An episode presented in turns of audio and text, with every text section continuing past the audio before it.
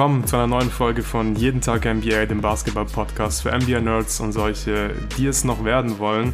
Und es geht heute hier weiter mit der 23. Saisonvorschau hier bei Jeden Tag NBA. Und heute sind die Detroit Pistons an der Reihe. Und dafür ist mal wieder der Jeden Tag NBA Allrounder Tobias Bühner am Start.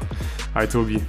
Hi Luca, schön wieder dabei zu sein. Ja, auf jeden Fall. Ich freue mich schon auf diese Preview. Die äh, Pistons, die hatten ja eine ziemlich ereignisreiche Offseason hinter sich, haben ihren ja, wahrscheinlich besten Spieler Jeremy Grant in der Offseason zu den Portland Trailblazers getradet, hätten danach ja, über 40 Millionen Cap Space haben können, haben sich aber stattdessen für eine andere Route entschieden und haben miese Verträge der New York Knicks aufgenommen, damit die genug Cap Space hatten, um Jalen Brunson zu sein und das haben sich die Detroit Pistons natürlich auch ordentlich bezahlen lassen in Form von Draftkapital, aber auch von Cash. Dann haben sie in der Draft Night Jaden Ivy und ähm, Duran gedraftet und anschließend noch Marvin Bagley mit einem lukrativen drei Jahres 37,5 Millionen Vertrag ausgestattet. Das war auch ein bisschen überraschend und ja, dann haben sie nochmal für eine Überraschung gesorgt und ja, vor einigen Tagen für Bojan Bogdanovic völlig überraschend getradet. Der wurde bei einigen Contendern gehandelt,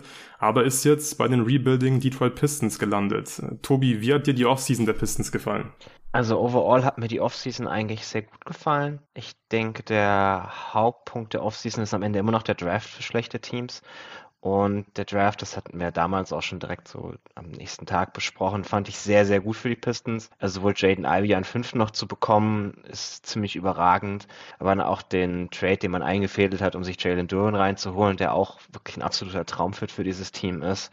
Und dann hat man quasi zwei junge Talente zu seinem Kern hinzugefügt, die, die sehr gut zu dem passen, was man bisher hat, die vor allem zu Kate Cunningham sehr gut passen und dem ein bisschen mehr Luft geben als in den vergangenen Jahren. Und deswegen glaube ich schon, dass man da einen sehr guten, eigentlich schon eine sehr gute Offseason hatte, bevor man den Bogdanovic-Trade gemacht hat. Mhm. Der Bogdanovic-Trade ist dann natürlich sehr interessant für so ein Team, das eigentlich vermutlich nicht mehr mit den Playern wirklich was zu tun hat. Dass man auf so einen etwas älteren Veteranen geht, ist dann doch eher ungewöhnlich und meistens würden wir sagen, was macht ihr da? Warum, warum macht ihr das? In dem Fall muss ich ja sagen, fand ich den Trade trotzdem gut. Das hat den relativ einfachen Grund, dass man halt gar keine Assets abgeben musste, mhm. wirklich für ihn. Man hat Sam Lee abgegeben, der heute von den Utah Jazz gewaved wurde. Mal schauen, ob der überhaupt noch irgendwo in der Liga unterkommt. Also es ist kein kein riesiges Prospect oder sowas. Man hat Kelly Olynyk abgegeben, der ja ein solider Rollenspieler ist, aber wirklich auch nicht mehr als das. Und mit Bogdanovic hat man sich einen Spieler reingeholt, der für mich eigentlich wirklich absolut perfekt in diesen Kader reinpasst, der dem Kader jetzt auch eine sehr, sehr viel sinnvollere Struktur gibt, als man es vorher hatte der halt so ein bisschen dabei helfen kann, dass sich die jungen Spieler entwickeln mit seinem Spacing, mit seiner sekundären Creation und halt eben das ein bisschen mitbringt, was dem Team letztes Jahr einfach massiv gefehlt hat. Ja, absolut. Also die Offseason hat mir auch insgesamt ganz gut gefallen. Ich denke, man hätte vielleicht sogar noch ein bisschen mehr von den Knicks bekommen können für die ganzen Dumps, aber im Endeffekt ist es völlig nachvollziehbar, dass dieses Team sich jetzt nicht für die Cap Space Route entschieden hat. Es gab ja jetzt auch nicht die passenden Spieler auf dem Markt äh, für die Pistons. Es hätte vielleicht Miles Bridges sein können, ja, vor der ganzen Geschichte. Er war natürlich äh, kein Thema mehr. Ähm, ja, aber ich finde, das war wirklich richtig gut. Die Draft hat mir auch ziemlich gut gefallen. Ich glaube, du hast Ivy ja sogar auf zwei auf deinem Board gehabt, oder? Drei. Drei. Mhm. Genau, und er sieht ja bislang auch wirklich richtig gut aus, was er bislang in der Summer League und jetzt auch in den ersten beiden Preseason-Spielen gezeigt hat. Und der Bogdanovic-Trade, ja, einfach super. Und du hast gerade erklärt, ähm, man hat wirklich, ja, im Prinzip nichts dafür zahlen müssen und er wird diesem Team spielerisch definitiv helfen. Und er ist ja weiterhin noch ein Trade-Chip. Also mich würde es überhaupt nicht wundern, wenn die Pistons ihn dann zur Trade Deadline wirklich dann zu einem Contender traden und dann wahrscheinlich auch einen First Round Pick für ihn bekommen oder halt einfach ja ein bisschen Value zurückbekommen. Von daher ja eigentlich ein No-Brainer diesen Deal zu machen, wenn du Kelly Olynyk und Saban Lee abgeben musst. Ähm, ja, wir werden auf jeden Fall nachher noch über Bojan Bogdanovic sprechen und über die Rotation der Pistons. Aber lass uns doch mal ein bisschen anfangen, über den jungen Kern der Pistons zu sprechen, weil die haben jetzt wirklich einige vielversprechende Talente in ihrem Kader. Tobi, wie gefällt dir der junge Kern? in Detroit? Also mir gefällt der junge Kern sehr gut. Ist ein bisschen darin gelegen, dass ich halt vor allem Kate Cunningham sehr mag. Mhm. Dass ich auch durchaus glaube, dass das halt der beste Spieler von einem Title-Team irgendwann mal sein kann. Und das ist halt, wenn du so ein Rebuild gehst, ist das immer der, der erste Building-Block, den du halt brauchst, der den meisten jungen Teams irgendwo fehlt. Und wenn du den hast, ist es natürlich schon mal sehr, sehr viel einfacher. Und dann hat man dazu Spieler gedraftet, die eigentlich sehr gut zu ihm passen. Also gerade Jaden Ivy mit seinem Downhill Pressure, der so ein bisschen diesen, diesen Ringdruck mitbringt, den Kate halt nicht unbedingt hat, der aber selber am besten irgendwie so einen Playmaker neben sich braucht und genau das ist dann halt wiederum Kate. Also da die zwei ergänzen sich, glaube ich, wirklich ziemlich traumhaft, weil es genauso der, der Spielertypus, den ich mir irgendwie neben Kate Cunningham wünschen würde. Wer sonst so von den jungen Spielern sich am Ende durchsetzt, müssen wir, glaube ich, mal schauen. Also ich war jetzt vor dem Draft nicht der größte Jalen Duran-Fan, obwohl ich seine Defense sehr gerne mag. Aber ich glaube, ist das, offensiv ist das halt relativ limitiert, was er so kann. Das ist meines Erachtens mehr so ein Rollenspieler-Big. Aber wenn du halt diesen Kern an, an Creation in, in Alvin und Kate schon hast, ist das sehr, sehr viel leichter zu ertragen, wenn du dann von den Big Man-Positionen eben nur so ein Rollenspieler-Skillset bekommst. Wenn der dafür halt wirklich einer der besten defensiven Bigs der Liga sein kann, ist das, passt das irgendwie sehr gut zu dieser Foundation, die man hat, finde ich. Ansonsten auf dem Flügel wird man, glaube ich, noch ein bisschen gucken müssen. Sadiq Bay kann er sicherlich ganz gut reinpassen, irgendwie so als 3D-Wing. Viel mehr sehe ich jetzt bei ihm nicht unbedingt als riesigen Upside. Und dann hat man nämlich noch so ein paar junge Spieler, bei denen man, glaube ich, jetzt so die nächsten ein, zwei Jahre sehen wird, ob sie in den Kern reinpassen oder nicht. Aber es auch nicht dramatisch ist, wenn sie es nicht tun. Also bleibt weiterhin irgendwie so ein Killian Hayes-Believer, damit das jetzt zumindest irgendeine Rolle in der NBA hat. Isaiah Stewart hat sicherlich jetzt dieses Jahr eine relativ große Rolle in dem Team. Ich weiß noch nicht, ob das langfristig auch so sein wird. Aber das sind Spieler, die kannst du ausprobieren, dann siehst du, ob sie zu dem Kern passen. Wenn ja, ist gut und wenn nein, ist auch nicht wirklich dramatisch, weil du halt diesen, vor allem diesen zwei Spielerkern aus Ivy und Kate hast, die für mich halt durchaus so die zwei besten Spieler von einem Title-Team sein könnten irgendwann mal. Ja, sehr interessant. Das wäre jetzt hier auch meine erste Frage an dich äh, gewesen, ob eben Kate Cunningham wirklich das Zeug dazu hat, ein Franchise-Player zu sein, äh, ob er jemand ist, um den du wirklich baust und dann irgendwann langfristig Erfolg hast. Und die Frage hast du jetzt ja im Prinzip schon beantwortet. Also Kate Cunningham hat für dich das Zeug zum Franchise-Player ich fand ihn auch gerade am Ende der Saison wirklich sehr, sehr gut. Also ist ein guter Playmaker, hat ähm, dann in verschiedenen Bereichen seines Games vielversprechende Ansätze gezeigt, hat viele Dreier genommen, über 8 pro 100 Possessions, hat die nicht allzu gut getroffen. Aber ich mache mir eigentlich jetzt nicht so große Sorgen um seinen Wurf. Ich meine, er hat aus der Midrange auch ziemlich gut getroffen und ja, ich denke, der wird früher oder später das Zeug dazu haben, Free-Level-Scorer zu sein. Die Frage ist halt, finde ich, so ein bisschen, ja, wie gut er am Ring finisht, wie oft er zum Ring kommt. Ich finde, er wirkt einfach manchmal so ein bisschen passiv. Also jetzt auch in der Preseason, ähm, gerade im Vergleich zu Jaden Ivey, der wirklich einfach so einen krassen ersten Schritt und so einen niceen Drive einfach hat. Also bei Jaden Ivy, da bin ich mir einfach sehr, sehr sicher, dass der ja mit diesem Drive ständig oder also früher oder später einfach ständig für sich und andere Vorteile kreieren wird. Und das ist halt extrem wichtig. Das wird Kate Cunningham, denke ich, vor allem über sein Playmaking machen. Aber ich denke, um wirklich so ein richtiger Franchise-Player zu sein, da sollte Kate Cunningham schon noch so ein bisschen aggressiver werden und wirklich auch mal vor allem so durch zum Ring kommen. Er hat, finde ich, so oft so Abschlüsse so, ja, einfach nicht wirklich ganz am Ring, so ein bisschen aus Floater Range, ähm, kommt nicht ganz durch. Und das gefällt mir irgendwie nicht so richtig bei ihm, aber ich stimme dir zu. Also an sich hat der Typ eigentlich ja alle Anlagen dafür, ein Franchise-Player zu sein. Er ist ein extrem smarter Spieler, guter Playmaker, wie gesagt, vor allem auch ein guter Verteidiger, äh, was auch nicht mhm. zu unterschätzen ist. Und der Backcourt, ja, der ist schon richtig cool bei den Pistons. Cunningham und Ivy, hast du eben auch schon gesagt. Die müssten eigentlich ganz gut äh, zusammenpassen. Gibt's für dich einen Breakout-Kandidaten bei den Pistons in der nächsten Saison? Ja, also ich hatte als Breakout-Kandidaten direkt mal Kate Cunningham nominiert. Mhm. Also ich hatte ihn so bei den Top 30 jetzt nicht ganz drin, aber dann schon so in dem nächsten Tier, irgendwo zwischen 30 und 40, kann ich mir durchaus vorstellen, dass er das dieses Jahr schon sein wird. Je nachdem, wie es bei den Pistons läuft, dass er auch Richtung All-Star sich teilweise schon durchaus profilieren kann. Was wir von ihm halt vor allem, glaube ich, brauchen, ist, dass der Wurf fällt. Das sah jetzt letztes Jahr nicht so toll aus, aber man muss halt auch sagen, dass er zu Beginn der Saison in der Preseason verletzt war, dass er merklich nicht ganz fit in die Saison gegangen ist und das, ich glaube, das ist für Rookies dann immer wahnsinnig schwierig. Wir kennen das ja bei vielen Rookies, dass sie dann irgendwann in diese Rookie-Wall knallen, weil ihnen halt ein bisschen die Ausdauer ausgeht, weil die NBA-Saison sehr lange ist im Vergleich zu dem, was sie vorher gespielt haben. Und wenn du dann halt schon mit so einem Defizit anfängst, ist es, glaube ich, sehr schwer, sich da über die Saison hinweg komplett wirklich reinzubeißen und reinzukämpfen, mhm. dass er wirklich wieder so auf so einem absoluten Top-Athletikniveau ist. Weil er war jetzt nie der, der Hyperathlet. Er hat er, nee, hat er ja. sehr gute Entwicklungsschritte gemacht in den letzten Jahren von seinem, also Pre-Draft, aber er ist eher so ein, so ein Stop-and-Go-Typ, der so ein bisschen mehr über den Körper kommt und der halt vor allem den, den Pull-Up-Dreier am Ende überragend getroffen hat. Und ich glaube, das ist halt auch das, was in der NBA kommen muss. Also er muss seinen Pull-Up-Dreier treffen. Da mache ich mir nicht viele Sorgen. Also wir haben Shooting-Indikatoren, was die Freiwurfquote angeht, die über Jahre hinweg überragend sind. Die Wurftechnik sieht sehr gut aus. Wir haben zugegebenermaßen vor der NBA nur ein Jahr, wo der Dreier in einer wirklich guten Quote gefallen ist. Aber das ist halt bei so Wing Prospects auch nicht unüblich, dass sie halt erst ein bisschen später anfangen, so viel zu werfen und mit guter Quote Quote zu werfen. Deswegen, also ich glaube, dass er halt wirklich ein sehr guter Shooter sein kann, gerade auf der Dribble. Und dass das dann mehr so die Scoring Gravity ausmacht, die, es dann ermöglicht, dass er sein Passing einsetzen kann. Und das ist halt so seine ganz große Stärke bei der Größe, die er hat ähm, ist ein sehr, sehr guter Passer, der seine Mitspieler in Szene setzen kann. Und das ist dann halt gerade, das ist dann der Moment, wo Jaden Ivy mit in die Konversation kommt. Also wenn Kate mhm. das initiale Pick and Roll läuft und er dann den perfekten Pass auf die Weakside rüber spielt und dann Ivy eine Defense attackieren kann, die schon so ein bisschen am Rotieren ist, da hältst du den Typ nicht mehr auf, weil der ist Nee, dann wird es ganz, ganz schwierig für die Defense. Ja, der ist so unfassbar schnell. Im ersten, also selbst wenn du schon zu Beginn des Angriffs vor ihm bist, hast du so ein bisschen deine Probleme.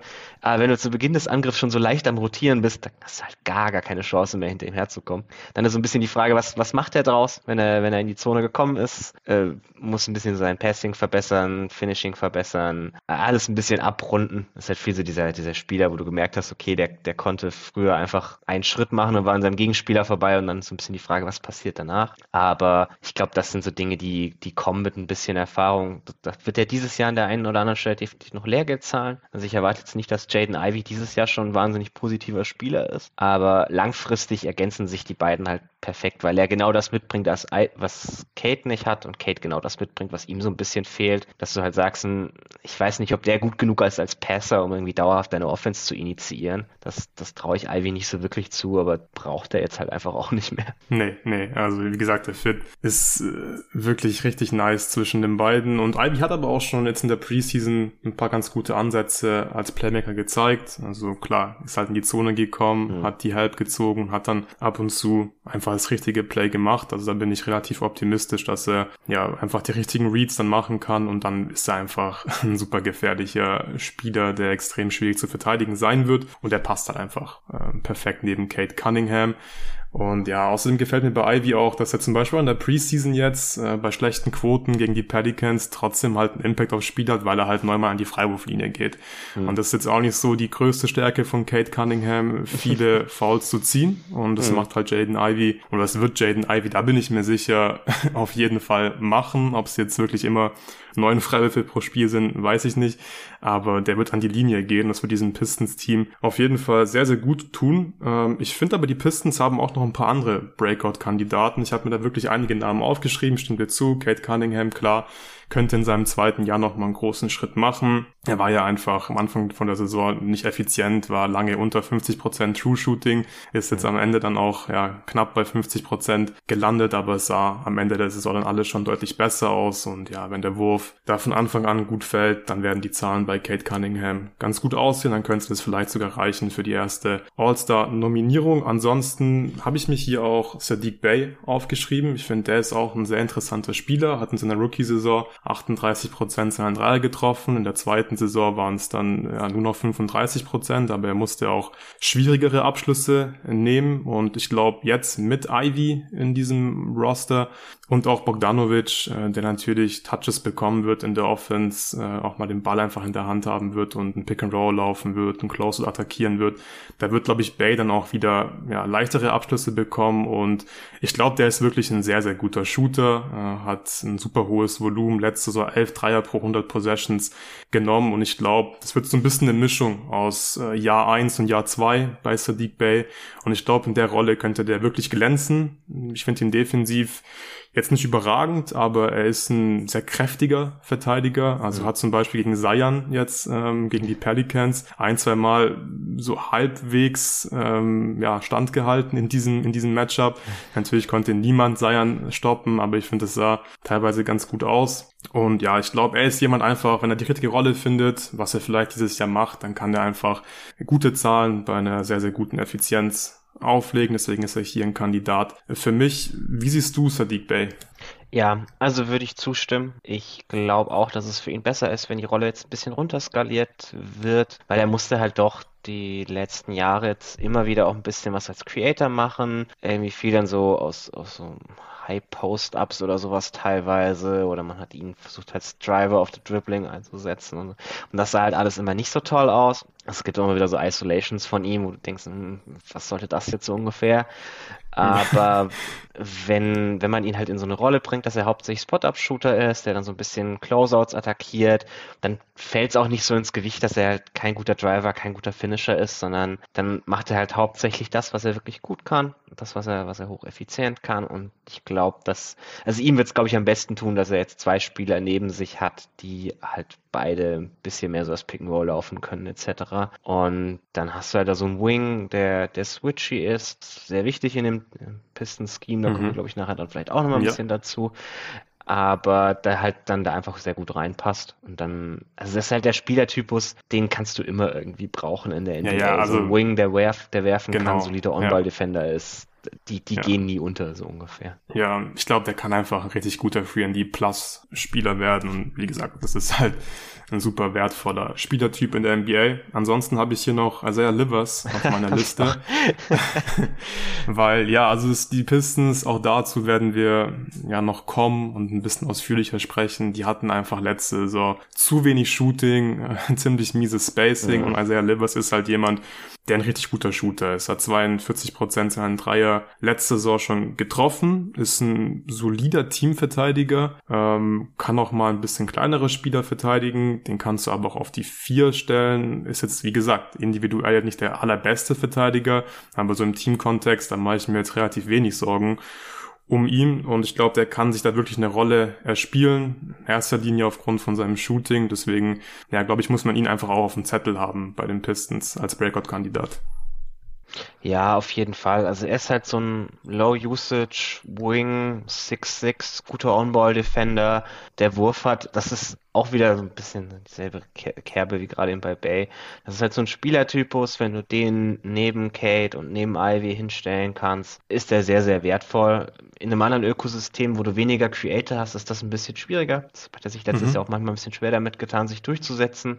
Und auch in den Bench-Units wird das wahrscheinlich dieses Jahr teilweise noch ein bisschen schwierig. Ich hoffe, dass da Twain Casey ein bisschen mehr durchmixt als letztes Jahr, weil er braucht halt definitiv Spieler neben sich, die, die selbst was kreieren können, weil das kann er halt gar nicht aber das ist am Ende irgendwo auch okay. ja, muss ja so nicht unbedingt einen Pistons Ja, genau, genau. Also es ist halt so ein, so ein Low-Usage-Typ, so ein bisschen Royce ja. O'Neill-mäßig vielleicht, kann man sich das vorstellen. Der, den du irgendwie immer ein bisschen reinwerfen kannst, der Line Lineups ganz gut abrundet. Ja, ich habe noch Isaiah Stewart auf meiner Liste stehen, aber ich würde sagen, ähm, zu dem kommen wir noch ein bisschen später, weil jetzt können wir anfangen, über die Lineups zu sprechen. Da wird äh, Stewart nämlich auch ein großes Thema sein, zumindest bei mir. Ich glaube, Cunningham, Ivy, Sadiq Bay sind auf jeden Fall Locks für die Starting Lineup. Für mich ist es auch Isaiah Stewart. Ich weiß nicht, wie es da bei dir aussieht. Und dann ist halt so ein bisschen die Frage, wer startet auf der 4? Im ersten Preseason-Game hat Bogdanovic einen Start bekommen gegen die Knicks. Im zweiten dann ein bisschen überraschend Marvin Bagley neben Isaiah Stewart gestartet. Lag vielleicht daran, dass man gegen die Pelicans gespielt hat, die halt ja im Frontcourt Zion mhm. und Valanciunas hatten. Aber ja, wie sieht denn die Starting Five aus, Tobi, deiner Meinung nach? Ja, also meines Erachtens müsste die Starting Five eigentlich mit Bogdanovic sein, wahrscheinlich mhm. mit Stewart. Ähm, das hat den, den Vorteil, dass man dann so ein Switching-Scheme defensiv spielen kann, weil Stewart ist halt ein guter Switch-Defender auf den Big-Positionen. Ansonsten bin ich von ihm jetzt nicht so wahnsinnig überzeugt. Ehrlich gesagt, eigentlich in allem anderen, was er tut, ist es halt mehr so ein High-Motor-Spieler, der ein bisschen werfen kann, aber jetzt auch nicht irgendwie die, die große Gefahr von draußen ausstrahlt. Also sie spielen gern Pick and Pop mit ihm, aber das ist jetzt nicht so, als würden die Gegner da, da abartige Closeouts laufen, um ihn unbedingt zu verteidigen. Seine Wurfbewegung ist halt ein bisschen langsam. Also es gibt Believer in seinen Wurf, manche, die da ein bisschen mehr Fragezeichen haben. Ich glaube, ich ordne mich eher so der, der zweiten Kategorie zu. Und dann weiß ich halt nicht so wirklich, was der, was er dir sonst so bringt, aber er dürfte auf jeden Fall safe der Starter sein. Und dann finde ich, musst du halt Bogdanovic daneben spielen, weil dann hast du wirklich genug Spacing rund um Ivy und Kate. Wenn du da jetzt Bagley reinschmeißt, das, das hat man letztes Jahr zum Ende der Saison gerne gemacht, diese Lineups mit Bagley und Stewart. Dann spielt Stewart halt so ein bisschen mehr den, ja, den, den Spacer, der in der Dreierlinie steht, der Pick and Pop spielt, während Bagley mehr so der Rollman ist, der zum Korb geht, der Highflyer, Lob Threat. Die Rolle kann er ja offensiv irgendwie schon ganz gut spielen. Ich glaube, das war auch der, der Plan, bevor man an Bogdanovic kam. Das mhm. würde halt auch erklären, warum man Bagley doch so viel bezahlt hat. Man hat ja sehr viel in, investiert. Ähm, das hat letztes Jahr ja teilweise offensiv auch ganz gut funktioniert, muss man sagen, nach dem Berkeley Trade. Das hat man auch gemerkt, dass das Kate ganz gut tat, dass er so einen Lob-Thread hatte, weil ansonsten halt einfach niemand in dem Team, der, der wirklich mal einen Lob fangen konnte. Und das Problem war halt, dass man defensiv mit den beiden auf dem Feld eine absolute Katastrophe war. Also die Lineups mit Stewart und Bagley hatten ein 121er Defensivrating. Das ist im sechsten Percentile. Und, ja, und das liegt vor allem an Bagley. Das liegt vor allem an Bagley, genau, weil er ja. ist halt doch immer noch die, die absolute Drehtür. Mit ihm kannst du auch kein, kein Switching-Scheme spielen, weil er kann nee. halt kleine Guards nicht vor sich halten. Das ist jetzt auch nicht die allergrößte Stärke von Boja Bogdanovic, aber schon auch am ehesten. Also Bogdanovic hat defensiv sicherlich auch Schwächen, aber in so einem, so einem Switching-Scheme, wo seine einzige Aufgabe ist, den Gegner vor sich zu halten, das kann er eigentlich tatsächlich ganz gut, weil er halt die Länge mitbringt, halbwegs beweglich ist. Und also für mich hast du sowohl defensiv als auch offensiv sehr, sehr viel eindeutigeres Konzept, wenn du mit Bogdanovic spielst. Das hat man, glaube ich, auch in diesen Preseason-Spielen schon gesehen, also auch gegen die Pelicans. Als es dann zum Closen der ersten Halbzeit ging, hat man dann halt doch wieder Bogdanovic auf die vier gestellt, weil man auch gemerkt hat, mhm. mh, so toll funktioniert das jetzt irgendwie hier alles doch nicht. Ja, ja, und Bagley und, darf man auch nicht vergessen, der hatte sechs Fouls nach 19 Minuten und war Anfang des ja. dritten Viertels dann mit sechs Fouls auf der Bank. Auch das kommt äh, nicht von irgendwoher. Also, ja. nee, also ich, ich glaube, ich glaube, man tut einfach seinen, ich sage seinen Kernspielern, die für mich halt Ivy, Kate, vielleicht irgendwie noch Sadik Bay sind, tut man halt, glaube ich, den größten Gefallen in der Spielerentwicklung, wenn man ihn Bogdanovic an die Seite stellt, der einer der, immer noch einer der besten Shooter der Liga ist, der dir wahnsinnig viel Spacing bringt. Und dann hat Kate halt mal wirklich Räume, um zu attackieren. Und dann, dann sehen wir auch mal eher, wie das so ist, ob er denn dann vernünftig zum Korb kommen kann. Man muss sagen, letztes Jahr, klar, das kann man irgendwo als Kritikpunkt bringen, aber er hatte halt auch Lineups um sich rum, wo teilweise irgendwie zwei bis drei absolute Non-Shooter neben ihm standen. Das ist halt irgendwie schwierig, da dann zum Korb zu kommen, wenn du nicht gerade einer der absoluten Überathleten bist. Deswegen, also ich würde sehr stark zu, zu Bogdanovic tendieren. Das Interessante ist dann natürlich so ein bisschen, was macht man mit Bagley, weil du hast Stewart als Big, du hast Jalen Duran, den du doch vielleicht auch mal auf der 5 spielen lassen möchtest. Du hast Nerlens Noel, der wahrscheinlich gerade so dein bester Spieler auf der 5 ist. Also wenn man so über die beste 5 redet, hätte ich da wahrscheinlich sogar Nerlens Noel noch mit drin anstelle von Stewart. Aber da bleiben halt nicht mehr so viele Minuten, dass du Bagley irgendwie als Backup 5er nochmal einplanst. Und das mhm. ist halt defensiv auch einfach grottig, wenn wir ehrlich sind. Aber dann, wenn, der, wenn er einfach nur der Backup für Bogdanovic ist, Bogdanovic spielt irgendwie so 28, 30 Minuten vielleicht, dann hast du halt noch 18 Minuten für jemanden, den du 12,5 Millionen im Jahr zahlst, in den du offensichtlich irgendwie Vertrauen hast, sonst würdest du das ja nicht machen ich bin mal gespannt, wie da irgendwie so ein bisschen die Priorisierung ja. liegt, ob man sagt, Bagley ist Teil unseres jungen Kerns, den müssen wir auch entwickeln, der muss spielen. Oder ob man halt sagt, nee, unser, unser junger Kern sind Ivy und Kate und alles andere muss sich an die beiden anpassen, weil wenn man das sagt, ist, glaube ich, relativ offensichtlich, wer starten musste. Mhm. Ja, also ganz ehrlich, ich, ich finde den, ich finde den Berkeley-Deal einfach auch richtig mies, den konnte ich in der Free Agency schon überhaupt so nicht nachvollziehen und ich weiß halt nicht, was Bagley für ein Spieler in der NBA sein soll, weil auf der 5 kannst du nicht spielen lassen, eigentlich defensiv, dafür ist er zu mies in der Defense. Auf der 4 ist es wahrscheinlich sogar noch schlimmer und gerade wenn du, wie gesagt, ein Switching Scheme spielen willst, das kannst du halt eigentlich nicht mit Marvin Bagley machen, egal ob auf der 4 oder auf der 5. Und offensiv, ja, pff, keine Ahnung, also er ist ein gutes, er ist ein gutes Lob-Threat, das könnte wirklich wichtig sein für dieses Team, könnte Kate Cunningham gut tun. Aber ob sich das lohnt, ihn äh, auf dem Feld zu haben, also ja, mehr als 15 bis 20 Minuten. Das wäre Jalen Duran halt auch. Genau, und Duran, glaube ich, der passt halt wirklich auch, gerade langfristig, ja deutlich besser in dieses defensive Scheme rein. Weil Duran, der sieht wirklich sehr, ja. sehr mobil aus. Das sah jetzt ja am College sehr. und in der Summer League. Und ja, das kann ich mir halt sehr, sehr gut vorstellen. Und der ist halt auch ein Lobthread oder sollte ein Lobthread sein. Der Typ sieht ja sehr, sehr athletisch aus. Ja, er. Ja, ich meine, Genau, und, und deswegen, also eigentlich finde ich, brauchst du Marvin Bagley nicht. Das ist ein mieser Vertrag und ich hoffe, dass sie ja, ihn jetzt nicht aufgrund dieses miesen Vertrags noch jetzt viele Minuten geben, dann wären es eigentlich zwei Fehler. Meiner Meinung nach, jetzt haben sie schon einen Fehler gemacht, jetzt sollte er halt einfach so wenig wie möglich spielen. Vielleicht kann man dann früher oder später irgendwie loswerden, aber zurück zur Lineup. Also für mich ist wirklich klar eigentlich Cunningham, Ivy Bay, Bogdanovic und auch Stewart sollten starten. Ich glaube, ich bin ein bisschen positiver bei Stewart als du. Ich habe mit Jonathan schon im ersten Eastern Conference Power Ranking damals im Sommer drüber gesprochen, dass Stewart in der Summer League ein paar Dreier genommen hat. Hm und die ganz gut getroffen hat. Da hat jemand mich darauf hingewiesen, ja, dass die Freiwurfquote bislang immer ziemlich mies war, 70 Prozent und es einfach nicht so viele Anzeichen dafür, dass der ein richtig guter Shooter ist. Aber der hat am Ende der letzten Saison schon elf seiner letzten 19 Dreier getroffen, hat in der Summer League gut getroffen, hat jetzt in der Preseason, äh, ich glaube, drei seiner acht Dreier getroffen. Ähm, ich schaue vielleicht nochmal nach, aber die Quoten sind auf jeden Fall sehr gut. Also ich habe es gerade hier offen. Ähm, der Beatwriter der Pistons, James Edwards, hat einen Artikel geschrieben, unter anderem ein bisschen über das Shooting von, yeah. von Isaiah Stewart und der hat ähm, seit, seit März 52,7 Prozent seiner Dreier getroffen. Also langsam habe ich schon das Gefühl, dass die Entwicklung da real ist, was sein Shooting angeht, dass der auf jeden Fall jetzt auch in der Regular Season dann einfach den Pistons so ein bisschen Spacing geben wird und ja, hin und wieder mal einen Dreier verwandeln wird. Er nimmt sie halt einfach auch. Das ist schon mal ein ganz gutes Zeichen und bislang trifft er sie halt äh, relativ hochprozentig. Also mal gucken. Klar, also, wenn er die einfach nicht, nicht trifft, also wenn, wenn er sie nicht trifft, dann wird es halt schwierig. Er wird halt einfach nicht verteidigt. Aber ich könnte mir einfach vorstellen, dass er früher oder später wirklich verteidigt werden muss an der Dreierlinie. Ist vielleicht ein Hot Take, keine Ahnung. Aber ich finde, das sieht ganz gut aus gerade also bevor er halt, also ich, ich lese James Edwards auch sehr gerne, ähm, das ist halt so der absolute Shooting-Believer schlechthin. Das mhm. Problem ist halt, bevor er diese elf Dreier, das waren in den letzten acht Spielen, getroffen hat, hat er halt in keinem einzigen Spiel mehr ja. als einen Dreier getroffen und in ungefähr, ich, ich überschlag das gerade so, 80 Prozent der Spielen halt gar keinen.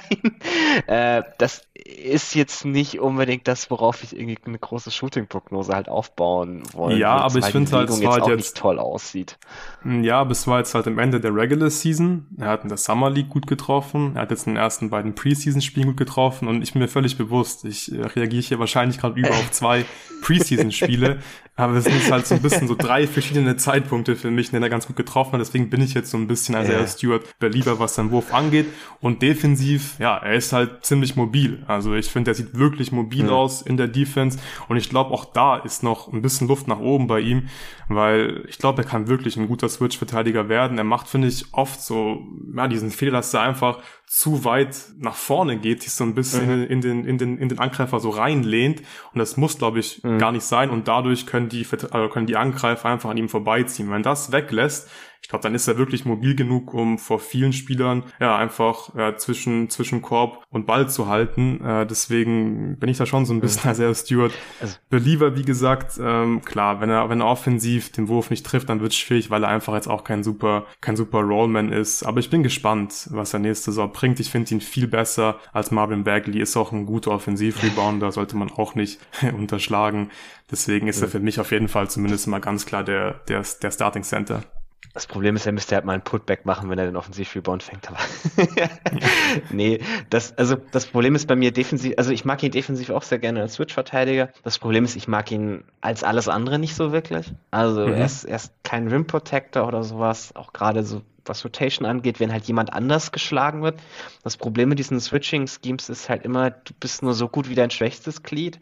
Und ja, Bogdanovic zum Beispiel kann das ganz okay, aber es wird halt trotzdem genug Spieler geben, die den am Perimeter einfach schlagen. Und dann brauchst du hinten dran Spieler, die rotieren, die, die so ein bisschen die Rim Protection mitbringen, die halt auch teilweise irgendwie so ein bisschen zwei Spiele auf einmal verteidigen können, weil sie halt rein und wieder raus rotieren können, etc. Und das ist Stewart halt alles nicht. Das traue ich Duran sehr, sehr viel mehr zu. Deswegen würde ich eigentlich ganz gerne auch Jalen Duran mal so mit den, mit den Startern sehen. Einfach ein paar Minuten. Das muss irgendwie unbedingt als, als Starting-Lineup sein, aber ich würde halt diese Lineup gerne mal sehen, wie er da defensiv reinpasst. Das wäre mir, glaube ich, dieses Jahr relativ wichtig, das mal zu sehen. Und dann muss man sich halt überlegen, okay, langfristig, also wenn Stewart dein Backup-Pick ist, ist völlig okay. Dafür, für die Rolle ist er völlig okay. Ähm, ich würde jetzt nicht so viel mehr von ihm erwarten als das, aber das wird. Ja, also ich traue ihm, wie gesagt, äh, ein bisschen mehr zu als du. Ich glaube, er ist auch als Rim Protector gar nicht so schlecht. Also ich habe mir vorher noch mal ein paar Clips reingezogen, ein paar Stats zu Stewart angeschaut. Äh, er hat interessanterweise Treffen, die die Angreifer gegen ihn auch ja knapp 11 Prozent weniger am Ring als ja, der Durchschnitt aus diesen Positionen dann am Ring eben ist und damit war er im 99. Percentile. Er ist jetzt kein kein krasser Shotblocker, aber ich finde, er kann schon eine, eine Rotation aus der Halbzeit laufen und mal einen Wurf blocken, deswegen traue ich ihm, wie gesagt, ein bisschen mehr zu als du, aber ich glaube, dabei können wir es belassen. Also Stewart wird Teil der Rotation sein und dann können wir hier ein bisschen weitermachen. Ich würde sagen, ähm, wir sprechen mal ein bisschen über Killian Hayes, weil mhm. der wird auch noch Teil der Rotation sein, aber ich denke, ja, er ist so ein Kandidat, der einfach zu wenig Minuten sehen wird nächstes Jahr bei den Pistons, jetzt wo Ivy offensichtlich im Backcourt neben Kate Cunningham starten wird. Ich glaube, du bist ja auch immer noch ein Killian Hayes Believer, ähm, aber ist er jetzt in Detroit mhm. zumindest schon so ein Stück weit gescheitert als ehemaliger Number 7 Pick? Ja, also das, das Problem ist, er ist, glaube ich, in, in der Rolle gescheitert, in der viele von uns gehofft haben, dass er irgendwie erfolgreich sein könnte. Also ich hatte ja Hayes auf eins an meinem Board und war damit nicht der Einzige so in unserer Bubble. Mhm. Äh, da, damit er das erreichen konnte, mussten wir halt immer dran glauben, dass er als Creator was sein kann, dass er halt so dein primärer Pick-and-Roll-Creator sein kann, weil er ein sehr, sehr guter Passer aus dem Pick-and-Roll ist und dass er irgendwo genug Scoring Clarity hernimmt, damit das erfolgreich wird. Und wir müssen inzwischen einfach konstatieren, dass der Zug abgefahren ist. Ja. Also er Leider. ist kein, ja, also er ist einfach nicht gut genug als, als Scoring Creator. Er kann seinen Gegenspieler auf der Dribble nicht schlagen. Der Pull-Up-Wurf hat sich nicht so entwickelt, wie ich das gehofft habe. Das alles zusammen bewirkt halt, dass er einfach als Scorer wirklich nicht allzu gefährlich ist. Dann hast du dann einen Spieler, der ein sehr, sehr guter Point of Attack Defender ist, was auch bisher in der NBA war. Das geht mir manchmal mit ihm ein bisschen unter, weil, also er ist wirklich echt verdammt stark als Defender. Wenn er genug Minuten spielen würde, kannst du da schon drüber reden, dass er so Richtung All-Defense-Team kommt. Mhm. Klar, ist bei einem Guard immer ein bisschen weniger wertvoll als bei anderen Positionen, aber trotzdem äh, darf man nicht unterschätzen, dass das ein, definitiv ein positiver Impact ist. Er ist immer noch ein sehr guter Passer für seine Rolle, auch ein Plus-Passer. Und das ist halt so ein bisschen, du musst dir überlegen, wie du ihn langfristig, glaube ich, in eine Rolle bekommst, wo du diese Dinge besser nutzen kann. Das ist halt so eine, so eine Connector-Rolle. Ich glaube, der Klassiker ist jetzt Lonzo Ball, die letzten Jahre so ein typischer Spieler, der halt hauptsächlich als Connector offensiv agiert, der, der ein guter Passer ist, der ein sehr guter Verteidiger ist. Klar, da musst du hoffen, dass er sein Wurf halt noch ein bisschen Fortschritte macht. Der, der Spot-Up-Dreier fiel jetzt immer noch nicht toll. Also auch jetzt in dem letzten Preseason-Spiel war das wieder nicht nee. so sonderlich. Das Problem, das ich halt habe, ist, ich, ich habe von ihm immer noch keine einzige Minute wirklich in dieser Rolle gesehen. Also wenn er spielt bei den Pistons, ist er immer irgendwie derjenige, der die Offense initiieren soll. Dwayne Casey läuft sehr harte ähm, Bench-Lineups, also fünf Starter, fünf Benchspieler. Dann hast du halt Hayes und neben ihm irgendwie so Corey Joseph, Isaiah Livers und dann irgendwie noch so ein bisschen. Also du hast da niemanden, der deine Offense generiert, sondern es ist halt am Ende wieder Hayes, der das Pick-Roll laufen muss. Und dann merkst du halt sehr schnell, wie das, glaube ich, offensiv an ihm zerrt, dass das halt einfach überhaupt nicht mehr seine Rolle ist. Ich würde gerne mal sehen, wie er neben Cage spielt. Man hat im letzten Preseason-Spiel hat er ein paar Minuten neben Ivy gespielt. Das hat mir zum Beispiel schon ganz gut gut gefallen, dass Ivy dann derjenige ist, der attackiert und Hayes mehr so der, der Sekundäre ist, der, der die Action zwar zum Starten bringt, der irgendwie so die Offense in das Set bringt, weil dafür ist er gut genug als Passer, der dann aber nicht derjenige ist, der den Vorteil generieren muss, sondern dass das halt Ivy ist mit seinem ersten Schritt. Also sowohl mit Ivy als auch mit Kate sehe ich da eigentlich ganz gute Verbindung, dass man ihn neben beide stellen könnte. Es ist am Ende liegt es halt alles daran, dass der Spot-Up-Dreier zumindest irgendwie so gut fallen muss, dass er nicht völlig frei stehen gelassen werden kann. Er nimmt ihn gefühlt mit ein bisschen mehr Selbstvertrauen jetzt dieses Jahr in der Preseason aber ich gebe da nicht sonderlich viel drauf, bis ich es nicht in der NBA gesehen habe und er muss halt mhm. wirklich einfach irgendwie zumindest so ein, ich weiß nicht, 33, 34, 35 Prozent Spot-Up-Dreier-Schütze sein bei, bei solidem Volumen, dann, dann ist der ganze Rest doch ein sehr, sehr wertvoller Spieler. Ich glaube, das, das unterschätzt man leicht, wie wertvoll auch jemand mit so einem doch dann eher Rollenspieler-Connector-Skillset eben neben anderen Creatoren sein kann. Ja, genau, also der könnte wirklich ein richtig geiler Connector werden, aber der Wurf ist wirklich ein Problem und ja, 27 Prozent, die bei Dreier ja über die Karriere hinweg ist einfach zu wenig. Hat jetzt in der Preseason noch einmal das Backboard getroffen bei einem Corner Dreier. Ja, weiß nicht. Also ich glaube nicht, dass er jetzt nächste Saison viel besser treffen wird und ja, wenn er halt einfach weiterhin 227 beziehungsweise vielleicht ja maximal dann bei 30 Prozent landet, dann ist, glaube ich, auch für eine Connector-Rolle halt nicht gut genug in einem richtig guten mhm. Team, weil dann kannst du halt immer von ihm helfen, kannst ihn frei stehen lassen. Und es ist wirklich schade, weil er ist wirklich ein richtig guter Playmaker. Auch, wie du gesagt hast, ein geiler Verteidiger. Ich finde, bei ihm siehst du einfach, dass der ein mega intelligenter Spieler ist, an beiden mhm. Enden des Feldes, spielt geile Pässe in der Offense, fällt, finde ich, auch immer wieder positiv so als Help-Verteidiger auf, beziehungsweise ja. spielt halt die Passing Lanes sehr, sehr gut, hatte da auch gegen die Pelicans, glaube ich, ja, zwei ganz coole Steals, äh, die er dann einfach in den Passing Lanes abgefangen hat. Aber wenn der Wurf nicht fällt, dann wird's für ihn sehr, sehr schwierig in der NBA. Und ich glaube, es ist halt auch für ihn schwierig, so als ehemaliger Nummer 7 Pick. Da haben die Pistons wahrscheinlich dann oder auch die Fans immer irgendwie höhere Erwartungen als jetzt irgendwie einfach nur ein Connector. Und ja, ich denke, äh, der wird einfach ja, schon ein bisschen zu wenig Minuten da dann auch ja, am Ende muss man halt realistisch sein, wenn du da irgendwie einen, also jemanden, der, der ein solides Starter-Niveau mitbringt, rausbekommst, ist das für einen siebten Pick gar kein so schlechter Outcome. Also es ist sicherlich für das, wo, wo ich ja. ihn hatte, ist es ein grausamer Outcome. Äh, so ehrlich muss ich auch sein. Äh, für das, wo er am Ende gedraftet wurde, wäre das eigentlich völlig okay. Ähm, da ist halt so ein bisschen die Frage, wie, wie kriegt man ihn in diese Rolle? Sehen wir mal ein bisschen was davon. Also ich kann es mir schon ganz gut vorstellen.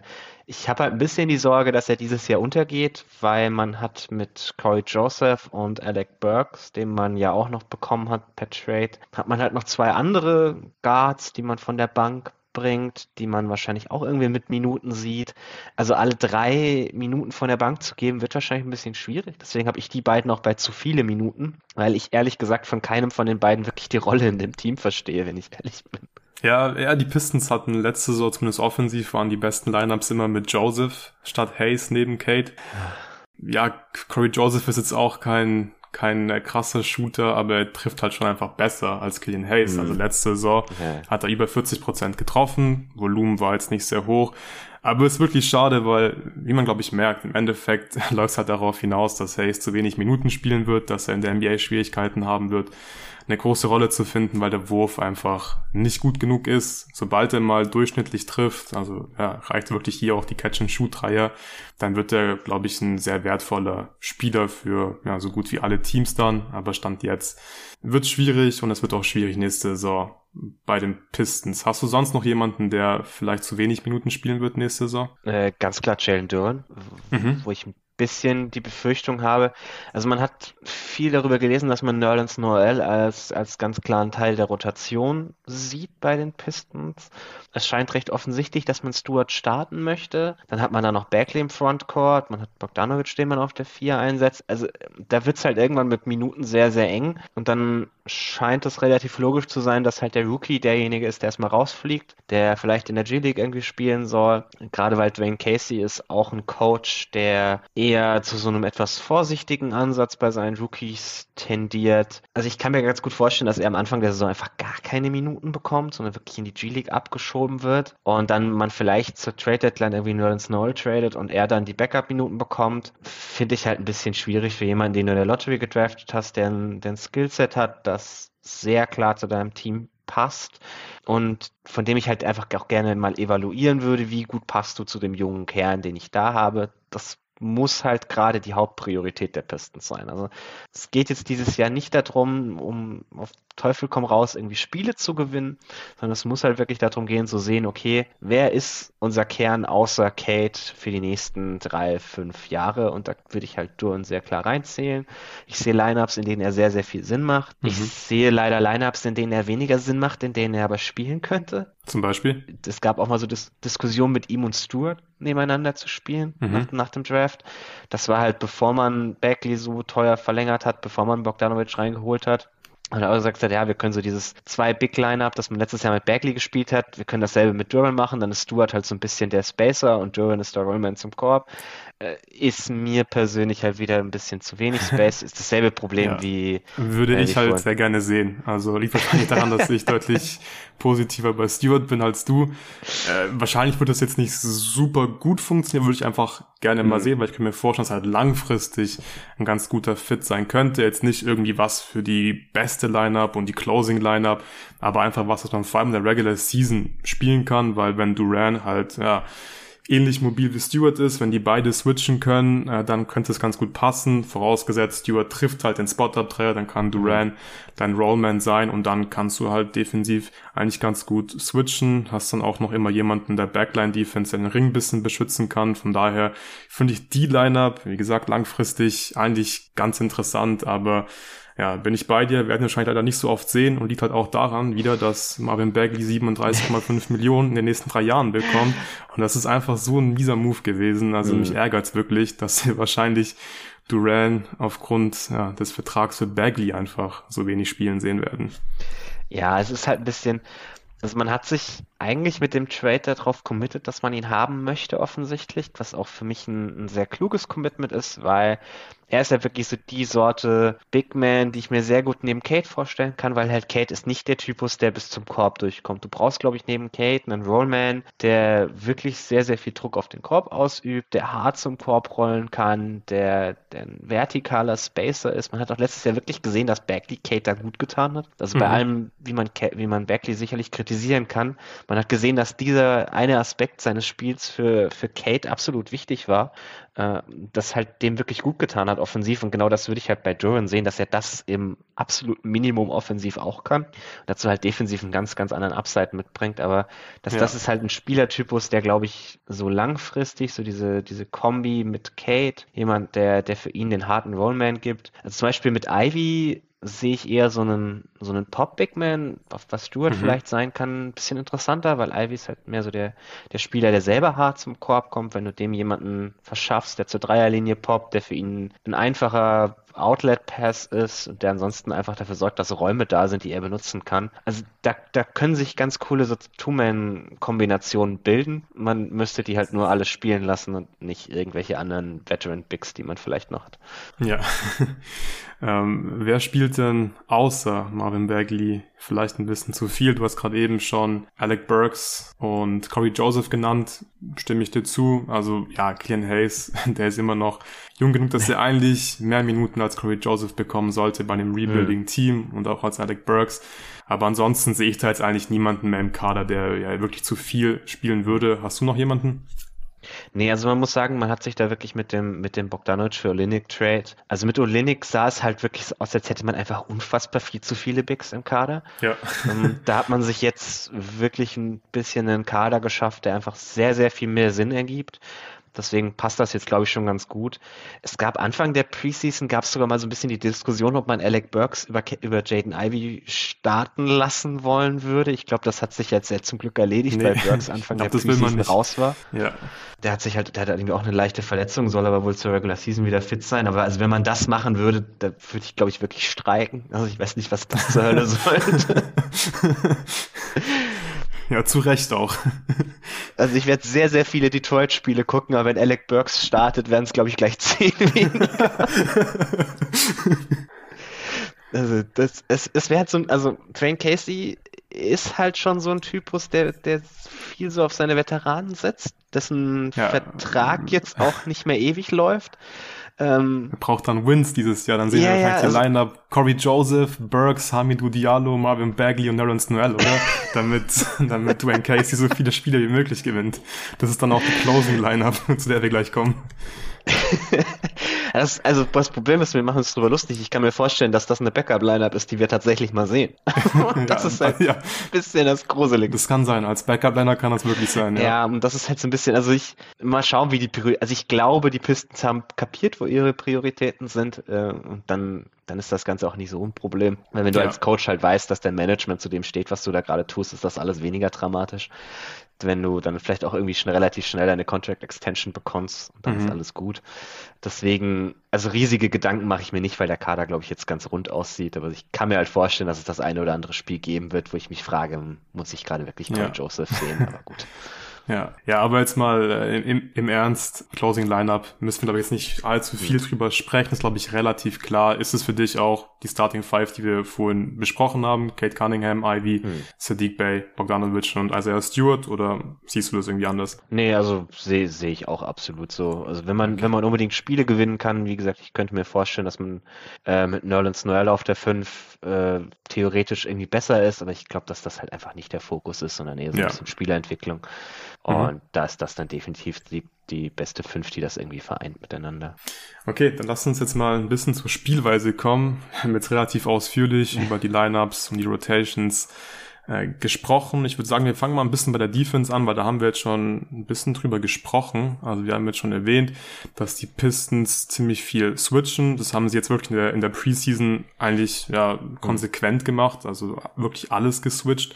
Im Prinzip, ähm, pff, ja, du hast auf jeden Fall ein paar Spieler im Kader, mit denen das Sinn macht. Du hast aber auch Spieler, die du auf jeden Fall attackieren kannst. Da zählt zum Beispiel halt schon jemand wie Bogdanovic halt zu in der Starting mhm. Lineup. Aber das ist, finde ich, für so ein junges Team okay, oder? Also die waren letzte Saison schon auf, ja, auf Platz 23 im Defensive Rating ist gar nicht so schlecht, finde ich, für so ein junges Team. Erwartest du da irgendwie nochmal einen Schritt jetzt nächste Saison? Ja, also man muss ja sagen, man hat mit Jeremy Quant halt wahrscheinlich seinen nominell irgendwie besten Verteidiger verloren, auch wenn mhm. der nicht so viel gespielt hat letztes Jahr. Aber ich kann mir halt trotzdem vorstellen, dass das schon so ein bisschen, weil das war halt so dieser Wing Defender, der in so einem Switching-System auch wichtig ist. Ich glaube, dass das das richtige System ist für den, für den Großteil der Spieler. Man hat Guards, die allesamt eher groß gewachsen gewachsen sind, die, die auch relativ kräftig sind, die sich da auch ganz gut halten können. Man hat einige mobile Bigs, die das ganz gut spielen können und die, die Wings sowieso. Was halt ein bisschen so fehlt, ist, glaube ich, so diese, diese Help-Defense in der zweiten Reihe. Ja, also, auf jeden Fall. Da kriegen sie viel zu viele leichte Punkte. Ja. Switching funktioniert halt immer dann am besten, wenn du irgendwie hinten dran Draymond Green hast, was halt äh, schwierig ist. äh, also du brauchst halt hinten dran so einen Spieler, der, der mobil genug ist, um zum Korb zu rotieren und Closeouts zu laufen und der auf der anderen Seite halt wirklich ein, ein Rim Protector ist. Ich traue das langfristig Jalen Durant durchaus zu, so eine Rolle zu spielen, aber das kannst du einfach von einem Rookie absolut nicht verlangen, wenn nee. er denn überhaupt spielt. Aber selbst, selbst dann wäre das, glaube ich, sehr auf verlorenen Posten. Und die, die Wings, die man hat, also Sadiq Bey ist ein, ist ein solider On-Ball-Defender, aber halt kein, kein wirklich guter Team-Defender. Bojan Bogdanovic hat sich noch nie durch seine Team-Defense irgendwie herauskristallisiert. Kate macht das teilweise ganz gut, so als Secondary Rim mhm. Protector. Mhm. Aber kannst du halt auch nicht verlangen, dass der das jetzt irgendwie dauerhaft macht, weil dafür hat er auch offensiv einfach eine zu große Last.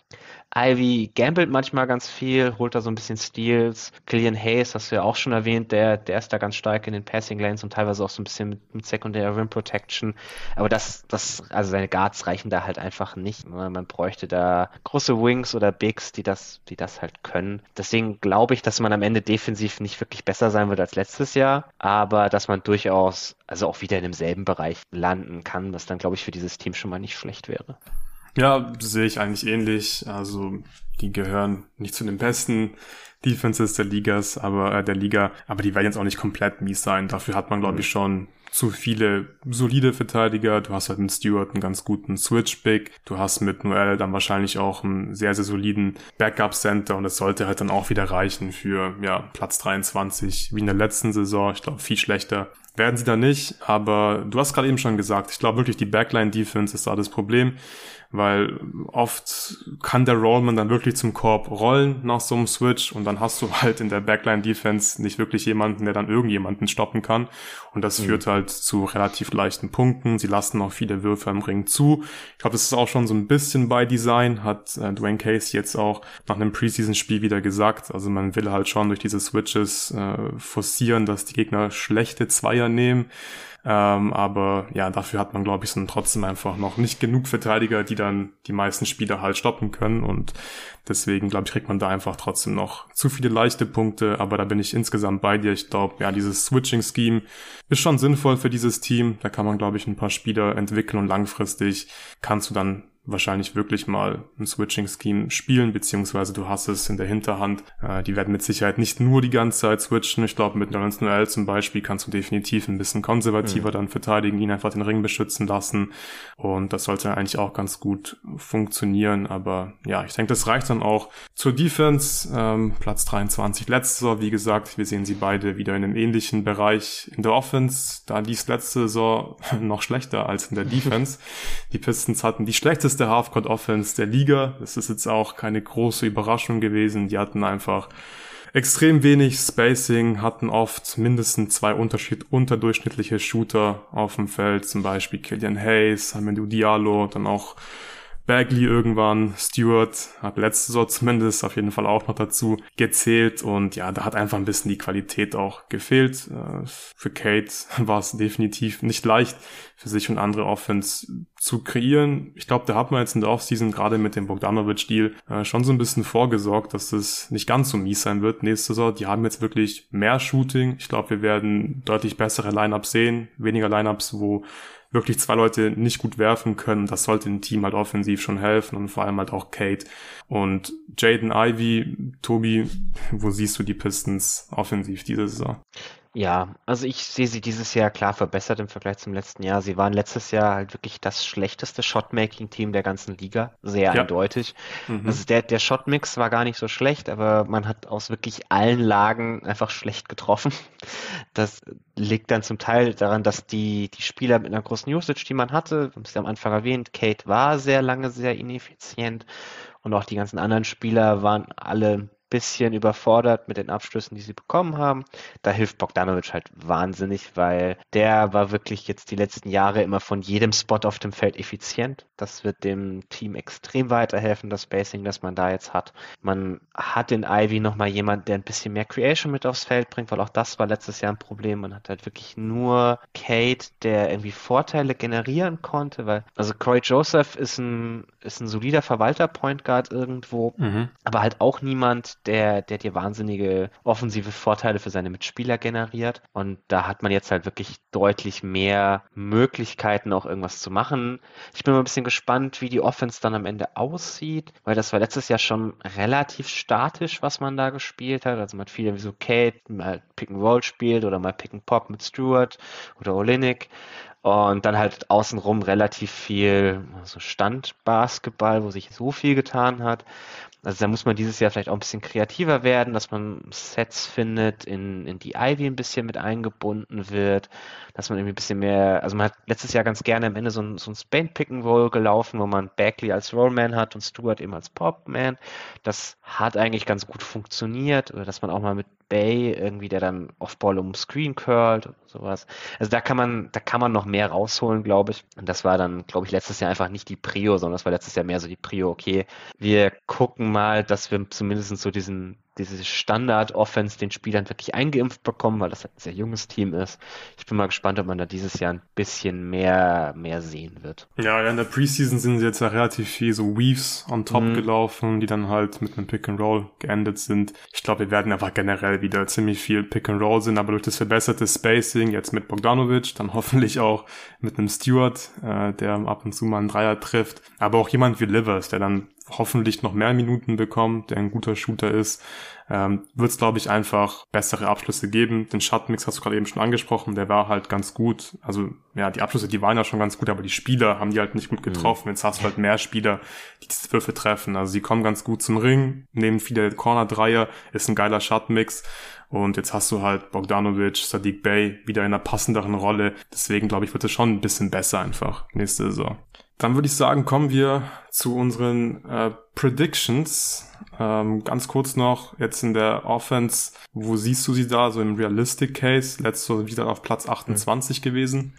Ja, also ich glaube, der, der wichtige Teil daran ist, dass man halt vor allem als Transition, Transition Team deutlich besser geworden ist auch. Also man war letztes Jahr in Transition nur unterdurchschnittlich und da geht jetzt halt definitiv mehr, weil Jaden Ivy könnte von Beginn an irgendwie einer der besten Transition-Spieler der Liga sein, weil der halt so einen unfassbaren Antritt hat und im offenen Feld auch ein, dann sein Passing besser ausnutzen kann. Also der kann da, glaube ich, sehr, sehr viel treiben. Das ist einfach auch sehr viel athletischer als in den letzten Jahren. Ich glaube, da kann einiges gehen.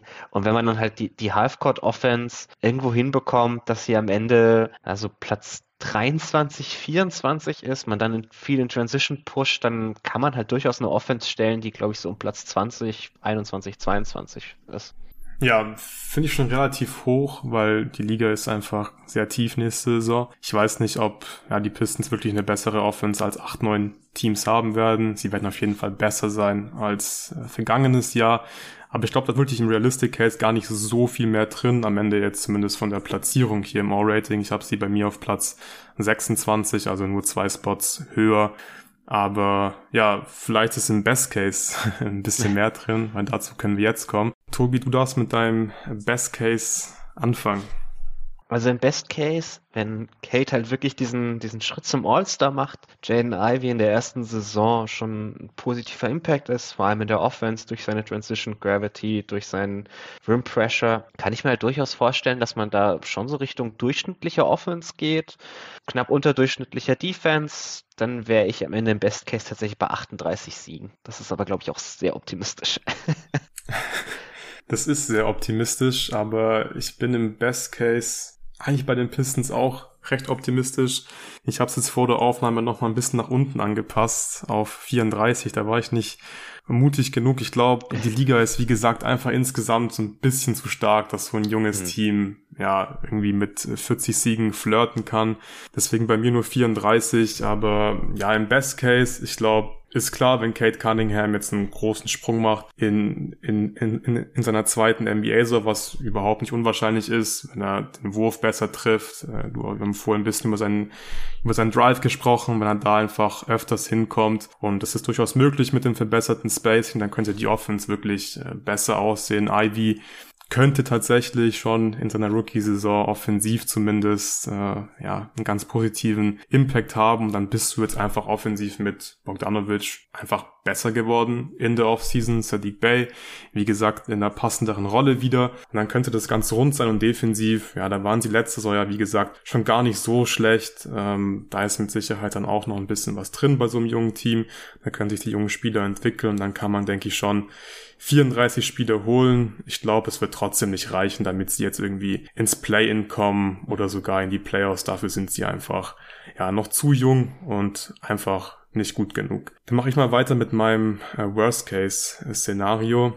Da habe ich bei mir 21 Siege aufgeschrieben und ich glaube, es könnte einfach sein, dass ja Marvin Bagley einfach relativ viel spielt, dann hast du wahrscheinlich eine ziemlich äh, miese Defense. Äh, vielleicht macht Kate Cunningham eben nicht diesen Schritt in, in seinem zweiten Jahr und dann wird's einfach ähnlich laufen wie letzte. So, man tradet die Veteranen dann womöglich noch, spätestens zur Trade Deadline. Dann sind Bogdanovic, Noel und Alex Burks weg, die mit Sicherheit diesem Team der Regular Season helfen werden und dann werden die Pistons ja relativ schnell wieder eins der schlechtesten Teams der Liga sein. Wo hast du sie im Worst-Case-Szenario? Also ich finde das erstmal übrigens sehr schön, dass ich zur Abwechslung mal nicht der größte Marvin Bagley-Hater in diesem Pod bin. Das ist für mich auch ein bisschen neu, muss ich ehrlich gesagt zugeben. Äh, weiß ich, schöne Grüße gehen mal wieder raus an David, der glaube ich der letzte Bagley-Believer auf dem Planeten ist. ja, bei Aber, David wundert mich sowieso nichts mehr. nee, also ich, ich kann mir halt auch vorstellen, dass man defensiv ein bisschen abfällt, weil man halt Grant verloren hat, weil man ein sehr, sehr junges Team ist. Man sagen, junge Teams sind im Zweifel keine guten Defense, vor allem wenn du viele Spieler hast, die keine guten Team-Defender sind und es dann reicht, wenn so ein, zwei Spieler on-ball geschlagen werden. Also irgendwie Jaden Ivy, was so Screen Navigation oder sowas angeht, sah das halt bisher wirklich auch noch nicht gut aus am College. Das wird sicherlich für ihn in der NBA auch hart teilweise. Ja. Also da kann ich mir schon vorstellen, dass man defensiv einen deutlichen Schritt zurück macht. Ich kann mir aber eigentlich nicht vorstellen, dass die Offense nochmal so mies ist wie letztes Jahr, ehrlich gesagt. Also ich gehe davon aus, dass man da selbst im Worst Case ein bisschen besser ist als letztes Jahr. Dafür hat man einfach viel, viel mehr Spacing. Die jungen Spieler, die viel kreieren, sind ein bisschen älter, sind ein bisschen besser geworden. Deshalb würde ich halt davon ausgehen, dass man selbst im Worst Case ungefähr da landet, wo man letztes Jahr war und dann mhm. 23 Siege-Team ist. Ja, ja, ich habe wie gesagt 21 Siege. Ich finde, man muss auch sagen, Ivy sah jetzt in der Preseason, gerade in der On-Ball-Defense, auch wirklich nicht gut aus, kassiert halt mhm. zu leicht Blowbys, weil er einfach nicht bereit ist mhm. äh, zu verteidigen. Das ist halt schwierig in einem Switching-Scheme. Ja, äh, die Line die finde ich auch ziemlich schwierig von den Pistons. Also 29,5 mhm. ist, finde ich, sehr, sehr hoch. Also ich verstehe schon, das ist ein junges Team mit ziemlich viel Upside. Ähm, die haben talentierte junge Spieler. Aber ich glaube, wir sind uns relativ einig, dass die halt nicht so viele Spiele gewinnen werden. Nächste Saison, also ich bin hier in meinem Realistic Case ganz klar unter der Line. Wie sieht's bei dir im Realistic Case aus, Tobi? Okay, interessant. Also ich habe im Realistic Case so geschwankt zwischen 29 und 30 Siegen. Also ich mag, okay, krass. Also ich mag den Fit von Bogdanovic halt wirklich sehr, sehr gerne. Ich habe mich jetzt am Ende für die 30 entschieden, allein damit ich irgendwie over bin, aber die, die Line würde ich mich jetzt auch definitiv nicht ranwagen, da irgendwie Geld drauf zu wetten. Also ich kann mir halt vorstellen, dass die Offense irgendwo in dieselben Sphären kommt, wie die Defense letztes Jahr war, dass man irgendwie so Platz 22 ist. Äh, und wenn du an beiden Enden des Feldes halt nicht grottig bist, sondern wirklich so diesem ja, Platz 22 rum bist, dann reicht das am Ende halt doch relativ schnell auch für 30 Siege. Es gibt dann halt immer wieder diese Stretches der Saison, wo vielleicht gegnerische Teams auch nicht mehr so unbedingt gewinnen wollen. Klar, die, die Pistons sind dann wahrscheinlich auch ein Team, das eher dazu prädestiniert ist, am Ende ein bisschen zu tanken. Aber man muss halt sagen, viele der Spieler, die den Pistons Spiele gewinnen, also du wirst nicht Kate Cunningham am Ende die letzten zwei Monate auf die Bank setzen. Das, das macht man einfach im Normalfall nicht.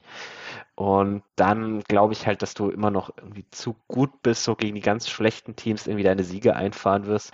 Und ich ich weiß, dass ich da, glaube ich, eher am optimistischen Ende bin. Ich hatte eigentlich auch gedacht, dass ich Geld auf dieses Over setzen würde, weil ich dachte, das wird wahrscheinlich irgendwo so bei 25,5 oder so liegen. Und dann bin ich mhm. ganz komfortabel drüber. Das war jetzt leider nicht so der Fall. Deswegen kann ich mich nicht ganz als der Pistons-Fan schimpfen, der ich gerne wäre, offensichtlich.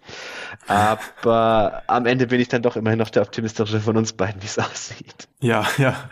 Ja, ich habe äh, 25 Siege im Realistic Case. Also ich kann schon nachvollziehen, wie gesagt, äh, die haben haben einfach viel Talent im Kader, aber ich glaube, da müsste schon einiges zusammenkommen, dass die jetzt offensiv deutlich besser sind als letzte Saison, also dann wirklich irgendwie Richtung Top 20 gehen und die Defense halt zeitgleich auch äh, noch ein Stück besser wird. Die war letztes Jahr, wie gesagt, nicht so schlecht mit Platz 23 im Defensive Rating. Aber allein wirklich mit jemandem wie Ivy, der wird kein mhm. guter Verteidiger sein nee. nächstes Jahr. Und wenn die Offense gut ist, dann wird Ivy halt viel spielen. Marvin Bagley wird, wie gesagt, äh, mhm. zumindest mal ja eine Rolle von der Bank bekommen. Da bin ich mir sehr, sehr sicher. Und der wird diesem Team defensiv halt auch nicht gut tun. Deswegen glaube ich, im Realistic Case wird die Defense nicht besser. Die Offense wird ein bisschen besser.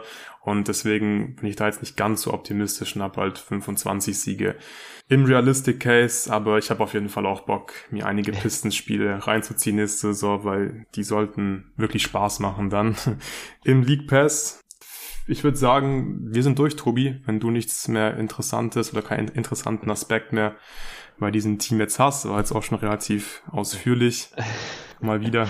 Nee, also ich hatte mir ja auch nur aufgeschrieben, dass zu Twain Casey, was wir vorhin halt schon erwähnt haben. Also es ist ein bisschen unklar, ob er in sein zweitletztes oder in sein letztes Jahr von seinem Vertrag geht, ähm, weil das weiß man bei Coaches selber leider nicht ganz so genau wie bei Spielern. Mhm. Äh, je nachdem ist das halt ein unterschiedlicher Druck, der vielleicht auf ihm lastet. Da bin ich mal ein bisschen gespannt, wer dann am Ende wie viel spielt, aber ich glaube, das haben wir auch jetzt wirklich ausreichend diskutiert. Ja, auf jeden Fall.